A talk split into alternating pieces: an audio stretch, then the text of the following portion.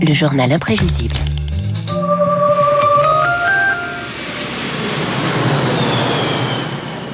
PNC aux portes armées les toboggans. On s'envole avec le commandant Marc Bourreau ce matin pour célébrer les 90 ans de la compagnie Air France.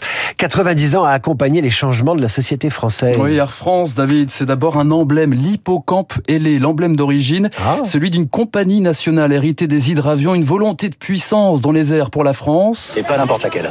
La France du général de Gaulle. Oui, le général de Gaulle et sa leçon de patriotisme commercial. Il sort de chez vous la douce caravelle qui s'en va par le ciel, bientôt dans tous les pays du monde, pour représenter la France, mais oui, ce qu'elle est capable de faire, ce qu'elle sait faire quand elle le veut l'addiction incomparable du général de Gaulle. Exactement. Air France, c'est la Air, c'est Boeing 707, c'est Caravelle deviennent dans les 30 glorieuses une promesse de voyage et d'évasion. David, la Chine, la Colombie, le Brésil ou encore la Suède. Ce soir, le rêve est de s'envoler, de s'envoler avec Air France vers le nord, vers la Suède et son soleil d'été qui même à minuit brille comme en plein jour.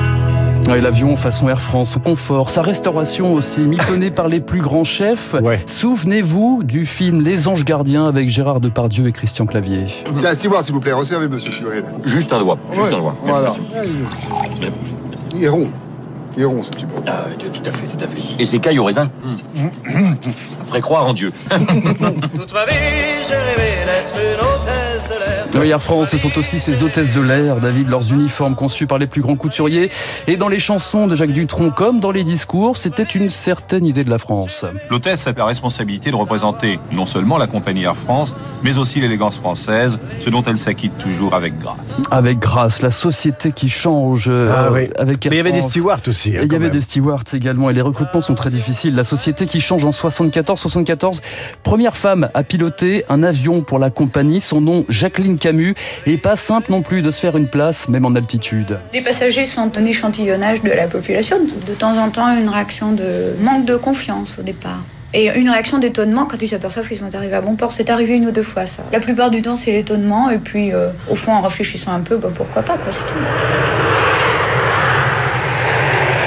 David, cet avion qui s'arrache du tarmac, vous avez peut-être reconnu le décollage d'un supersonique, le Concorde 76, ah un fleuron de l'industrie euh, française qui prend son envol. Si Air France est un magasin, le Concorde c'est sa vitrine et Valérie Giscard d'Estaing son VRP. J'aime l'aviation, si vous voulez, et pour moi c'était très, très intéressant, très important de connaître une réalisation française de cette nature. Alors selon vous, l'argent de la France est bien utilisé? Eh bien je pense que l'argent de la France est et sera bien utilisé pour la France et pour l'entreprise qu'il construit. Je pense la moitié de ma vie en j'avais un petit Concorde quand j'étais petit. Ah, vous aviez un petit Concorde. Ouais, et puis lui, lui ai cassé le nez. D'accord, le Concorde, Paris, euh, Rio, Paris, New York, hein, celui-ci volait bien.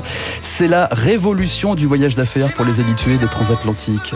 Mon premier voyage, je l'ai fait en 1946. On mettait entre 17h et 25h. Maintenant, 3h30 et on trouve ça normal. C'est ça qui est le plus étrange. Mais j'ai une journée de travail complète. Vous avez des rendez-vous pour aujourd'hui? Un rendez-vous à partir de 10h du matin. Une aventure qui s'achève tragiquement par le crash du Concorde le 25 juillet 2000 à l'aéroport de Roissy et la fin des vols Concorde trois ans plus tard au grand dam des derniers passagers. C'est un peu un rêve brisé, je trouve. C'est dommage. C'est un avion qui était en avance sur son temps, mais je pense que justement, il était trop en avance. À Roissy, il y a moins d'une heure, l'annonce au terminal 2 de la disparition du vol AF 447 en provenance du Brésil. Air France, c'est aussi le crash du vol Rio-Paris en 2009 pour lequel la compagnie est relaxée en mars dernier. Ce sont aussi les turbulences, euh, le choc pétrolier, la guerre du Golfe le 11 septembre 2001 qui conduisent à revoir le modèle économique, suppression de postes, réorganisation jusqu'à cette chemise arrachée. Vous vous en souvenez Ah oui, le DRH a passé un sale quart d'heure. Voilà, celle du DRH d'Air France, c'était en 2015. François Hollande était même intervenu quelques heures plus tard. Ça compte le dialogue social? Et quand il est euh, interrompu par des violences, par euh, des contestations qui prennent des formes inacceptables. On voit ce que ça peut avoir comme conséquence sur l'image, sur l'attractivité. Air France, la quête d'attractivité, septième compagnie au monde aujourd'hui entre turbulence et essor.